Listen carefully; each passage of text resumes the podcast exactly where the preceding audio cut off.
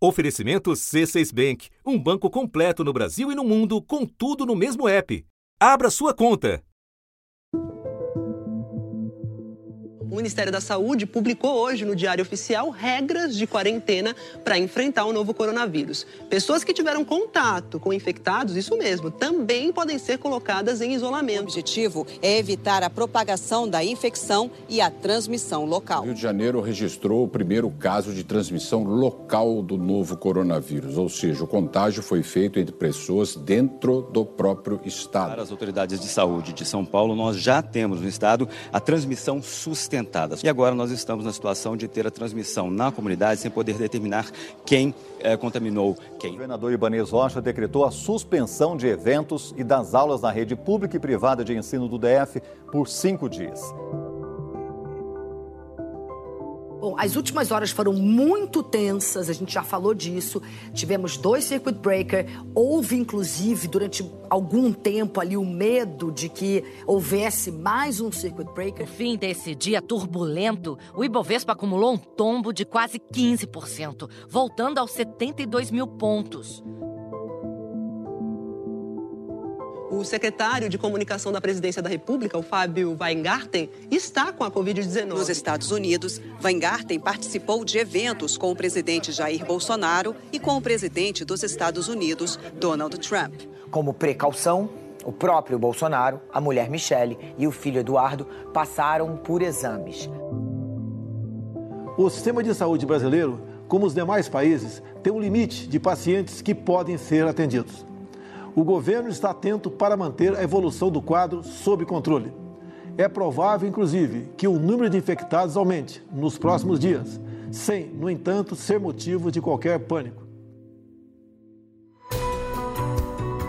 Da redação do G1, eu sou Renata Loprete e o assunto hoje é o Brasil na pandemia do novo coronavírus como o país está se preparando para a esperada multiplicação do número de casos e de que maneiras isso vai impactar a sua vida. Neste episódio, o oitavo do assunto sobre Covid-19, o objetivo é tirar dúvidas antigas e novas sobre a doença e as melhores práticas para combatê-la. Para isso, eu converso com Marco Aurélio Safad, presidente do Departamento de Infectologia da Sociedade Brasileira de Pediatria e infectologista no Hospital Sabará, em São Paulo. Sexta-feira, 13 de março. Alô? Alô? Oi, Marco Aurélio, como vai? Tudo bem, Renata? Tudo bem, muito obrigada Tudo por bem. nos atender. Só podemos imaginar como é que está o seu dia. Olha, Renata, eu vou te dizer que os últimos dias têm sido intensos, né? Olha. Realmente, é, acho que não sobra tempo para a gente dormir, porque... É, a gente aqui não quer competir com você, mas eu te Não, digo não, que não tá fica fácil também, viu? viu?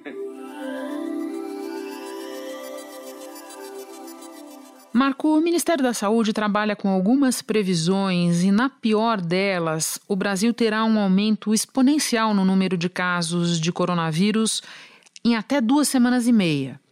É, é provável que sim. Nós temos alguns números para detalhar o que isso significa?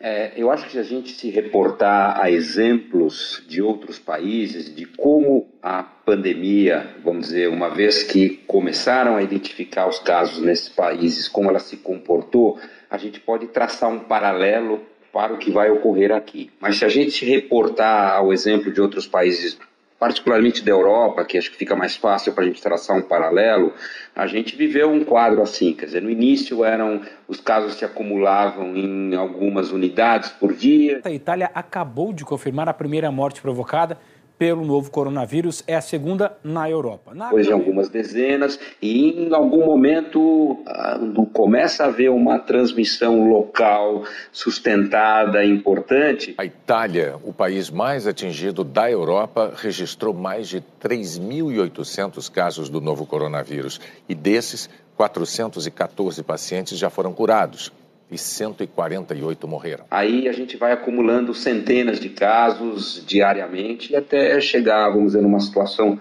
próxima daquela que estão hoje né, vivenciando alguns países europeus. O primeiro-ministro Giuseppe Conte decretou que as lojas, os bares e restaurantes também têm que fechar, assim como todos os escritórios. E com base nessa dinâmica que você apresenta, nós devemos pensar em que patamar de número de casos daqui a duas, daqui a três semanas. A gente tem que levar em consideração, Renata, dois fatores.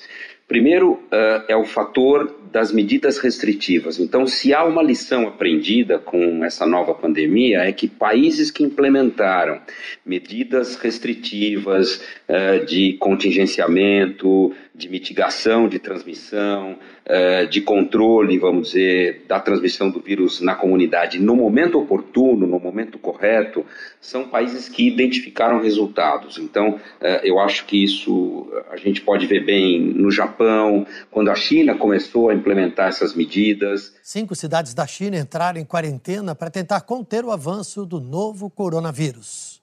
A medida afeta 23 milhões de pessoas. Mas eu acho que essas medidas é, é, têm um potencial impacto em como vai se comportar a pandemia aqui. E um segundo fator que eu acho importante destacar é identificar que pela primeira vez a gente está vendo a circulação do vírus em locais de clima não temperado, ou seja, de locais de clima subtropical e tropical, que é o caso do Brasil e de outros países da América Latina. Então a gente supõe né, que talvez a circulação do vírus não encontre aqui a mesma facilidade com que ela encontrou nesses países onde as temperaturas são mais frias, o clima é mais seco, etc. Eu não estou dizendo que a nossa temperatura impeça o vírus de circular. Bom, ao declarar que vivemos uma pandemia, a OMS frisou que isso não significa que os países devam abandonar as medidas para conter a transmissão. Por que a contenção da transmissão, a contenção do número de casos é tão importante, Marco? Bom, acho que a gente tem várias fases, Renata, na, na instalação, vamos dizer, da circulação do vírus. Né? A primeira é essa, é a fase da contenção, onde a gente tenta ao máximo, vamos dizer, controlar essa disseminação, postergar um pouco, ganhar tempo nessa disseminação do vírus, para que as medidas possam ser, vamos dizer, tomadas e estabelecidas. E uma segunda fase, quando a gente já não consegue mais impedir uh, essa circulação, que é o que a gente vai vivenciar e que está vivenciando e passa a vivenciar nos próximos dias ou semanas, quando já há, vamos dizer, a circulação local, é a fase da gente mitigar as consequências da infecção, ou seja, tentar tratar os pacientes da maneira correta, tentar prevenir uh, uh, as hospitalizações, as mortes na medida do possível. Então, a gente já identificou de maneira muito clara quais são ah, aparentemente os grupos de risco né, mais acometidos com as complicações dessa infecção. São os indivíduos de maior idade, né, aqueles acima de 60, em particular aqueles acima de 70, 80 anos, que são aqueles mais fragilizados para complicações, para hospitalizações, para mortes. Há exemplo daqueles clássicos grupos de risco que a gente conhece para outros vírus respiratórios, como influenza, diabéticos, cardiopatas, pneumopatas, pacientes com câncer, etc. Bom, e conter a transmissão, como dizem os estatísticos, achata a curva, né? E evita mais pressão sobre o sistema hospitalar. Agora, você mencionava há pouco China e Japão. Uma resposta muito elogiada é a da Coreia do Sul, que testou a população em massa e, a partir dos resultados, isolou os infectados. Qual é o protocolo de testes no Brasil? Lembra para nós. Isso a gente chama de vigilância epidemiológica. Então, a gente tem estabelecido núcleo sentinela, né, que fazem de rotina investigação de quais são os vírus que estão circulando e em breve o coronavírus vai fazer parte, vamos dizer, dessa vigilância. Então, num primeiro momento, a gente tem uma tendência de testagem dos casos, né, que é mais abrangente, mais ampla, para que a gente possa reconhecer, identificar os casos e tentar isolá-los, que é exatamente o que fez o Japão, o que fez a Coreia do Sul, e que isso, de alguma forma, contribui né, para você, num primeiro momento, tentar diminuir a infectividade daquela população.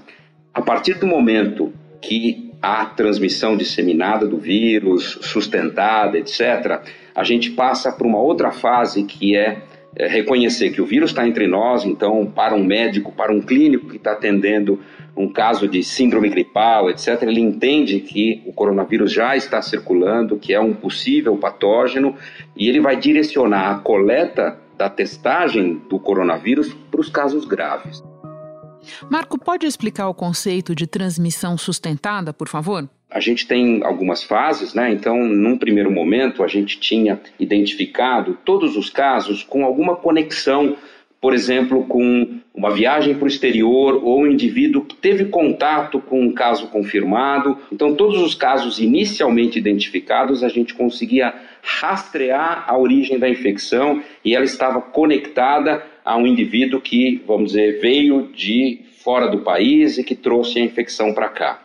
A, a transmissão passa a ser local quando a gente tem a identificação de um caso em que, ao rastreá-lo, você não consegue identificar, vamos dizer, a origem da transmissão e quando essa transmissão local, que é o que, por exemplo, aconteceu é, recentemente agora no Rio de Janeiro, né, onde foi identificado os primeiros casos, foram identificados os primeiros casos de transmissão local. Nesse caso, o paciente tem 72 anos, ele teria contraído a doença durante um congresso que ele participou aqui no Rio de Janeiro, e ele acabou ah, em casa transmitindo isso para a esposa, né? Tanto ele quanto a esposa seguem isolamento em casa. Quando ela é consistente e, eh, vamos dizer, se replica em grande número numa determinada região, a gente chama isso de transmissão sustentada comunitária. E ela pode ser regional, Renata, ela pode, vamos dizer, estar tá ocorrendo em São Paulo, estar ocorrendo no Rio de Janeiro e não ocorrer nos estados do Norte ou eventualmente do Nordeste e vice-versa. Última pergunta rápida sobre testes. A Coreia do Sul testou mais de 200 mil pessoas. No Brasil, até agora, o Ministério da Saúde distribuiu 30 mil testes para a rede pública. O país precisa testar mais e mais rapidamente, Marco? Eu acho que nesse momento é importante que se faça essa testagem de maneira mais abrangente para a gente identificar e ter um, vamos dizer, um, um retrato né, do cenário epidemiológico que a gente está vivendo e que nos permita tomar as medidas oportunas e corretas no momento certo. Né? Uh, são testes que têm, vamos dizer, um custo, são metodologias que não é qualquer laboratório que está apto a fazer. Evidentemente, há restrições no manejo desses testes, os, os, os, laboratórios irão ficar sobrecarregados, isso tudo a gente tem que entender, até que a gente tenha, vamos dizer, uma possibilidade de incorporar essa testagem de uma maneira, eh, vamos dizer, mais abrangente eh, dentro do nosso país. A Fiocruz e o Instituto de Biologia Molecular lá do Paraná desenvolveram um kit mais barato para o diagnóstico do novo coronavírus. E hoje esses kits começam a ser distribuídos para a rede de laboratórios públicos de todo o país. E entender a dinâmica de transmissão, né? Eu acho que entram aí as crianças, né, Renata? Uh, se a gente não tem visto até o momento, felizmente, né? Uh, o acometimento das crianças de maneira importante do ponto de vista de sintomas, né? A gente não tem visto hospitalizações com frequência, são raras as hospitalizações em crianças, não há mortes em crianças no mundo inteiro até agora, não há mortes abaixo de 9 anos de idade, esse é um dado que tem nos chamado muita atenção, porque distingue um pouco esse novo coronavírus de outros vírus respiratórios, que costumam ter nas crianças também um grupo potencial de risco para complicações. Entretanto, a despeito de nós não estarmos observando, vamos dizer, quadros graves em crianças, elas podem eventualmente desempenhar um papel importante na transmissão desse vírus na comunidade. O Ministério da Saúde estima que aproximadamente 80% dos casos podem e poderão ser tratados em casa. Pode nos explicar o que isso significa em termos de necessidade de isolamento e de tempo de recuperação? Eu acho que esse é um ponto crucial, né? um ponto muito importante. Uh, não há nenhuma dúvida que, pela experiência que a gente uh, teve a oportunidade já de, de, de, ter de outros países, uh, eu acho que 80 a 85% no mínimo dos casos, né, eles vão poder ser manejados tranquilamente em nível ambulatorial, ou seja, são pacientes que não necessitam de cuidados hospitalares, que não vão se beneficiar de estarem dentro de um hospital e que, portanto, vão ser encaminhados ao seu domicílio para que sejam tratados em casa, né? da mesma maneira que a gente trata outras infecções respiratórias né? que a gente tem no nosso dia a dia.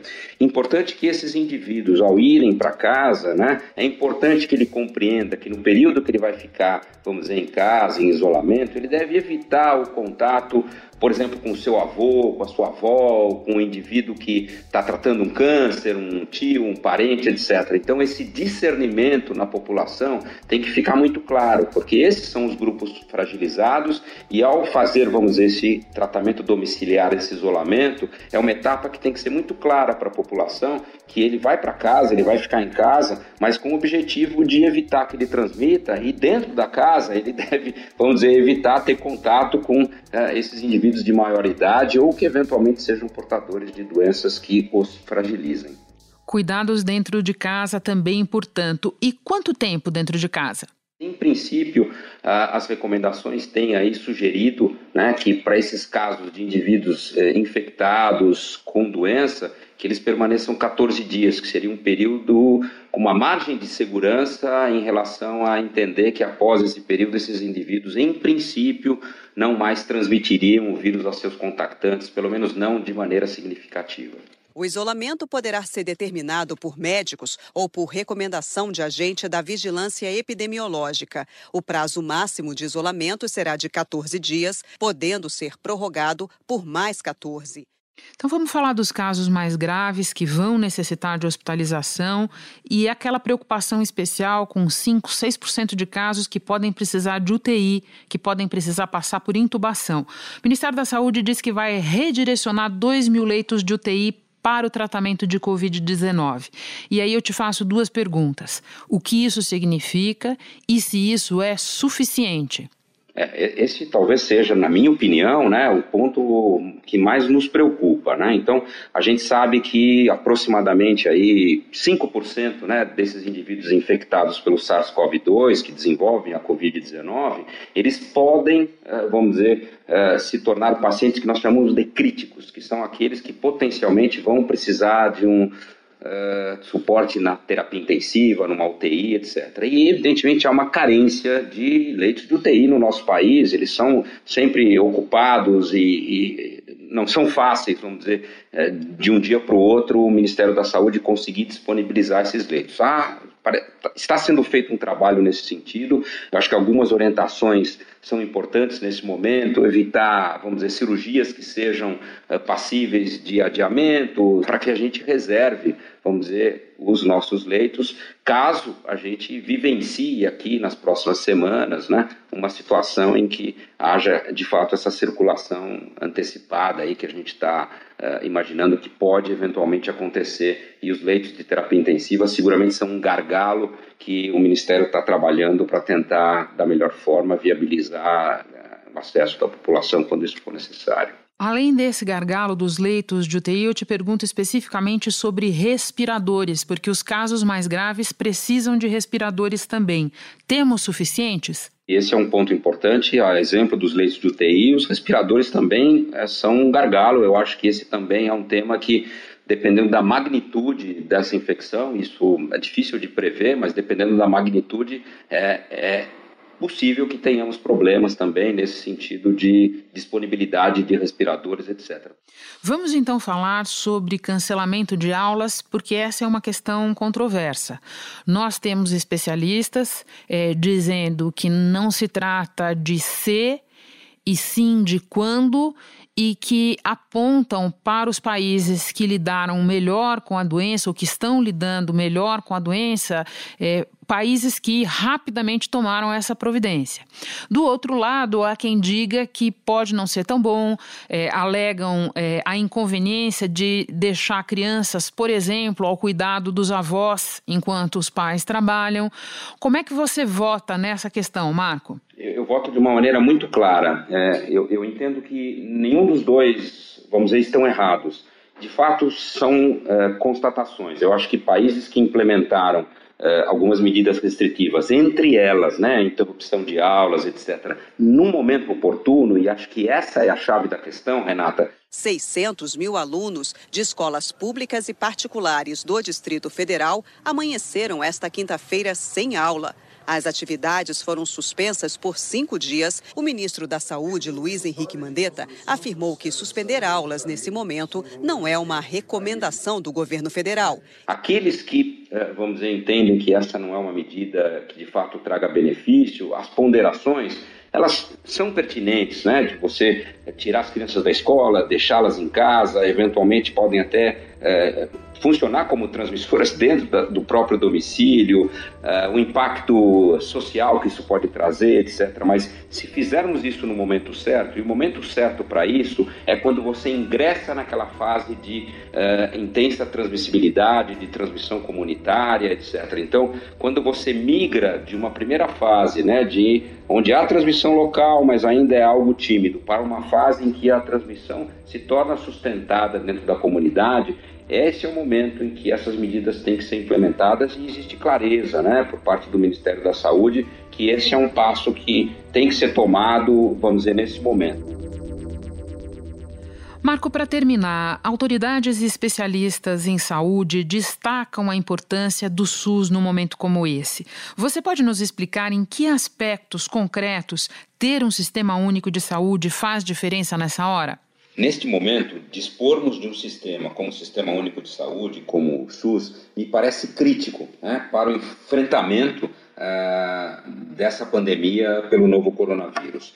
E poucos países dispõem de um sistema bem estabelecido como é o SUS para nós. Eu digo países de condição socioeconômica similar uh, àquela que o Brasil tem, uh, muitos deles não dispõem de um sistema como o SUS. As principais vantagens que o SUS representa num momento como esse é, é, dispor, vamos dizer, de uma uniformização de protocolos e de condutas que vai nos permitir é, tratar, manejar, conduzir esses pacientes de maneira uniforme, qualquer que seja, em princípio, a região onde ele esteja sendo tratado, uh, um sistema inclusivo que permite o acesso de toda a população. Evidentemente que há muitos problemas e há limitações, mas num momento como esse é importante reconhecermos o valor que o SUS tem na assistência à saúde do nosso país. Então, eu particularmente entendo que é crítico, que é muito importante e que será crucial para o êxito, né,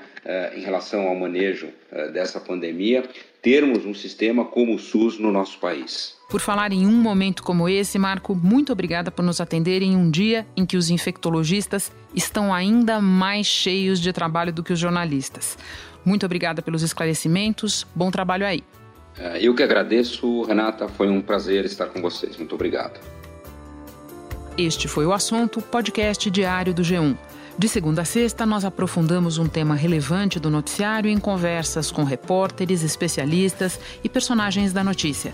O assunto está disponível no G1, no Apple Podcasts, no Google Podcasts, no Spotify, no Deezer, no Castbox, na sua plataforma preferida. Lá você pode assinar a gente e assim ficar sabendo toda vez que tiver episódio novo. Comigo na equipe do podcast estão Mônica Mariotti, Isabel Seta, Luiz Felipe Silva, Jéssica Rocha, Tiago Kazuroski e Giovanni Reginato. Nesta semana colaborou também Vivian Souza. Eu sou Renata Loprete e vou ficando por aqui. Até o próximo assunto.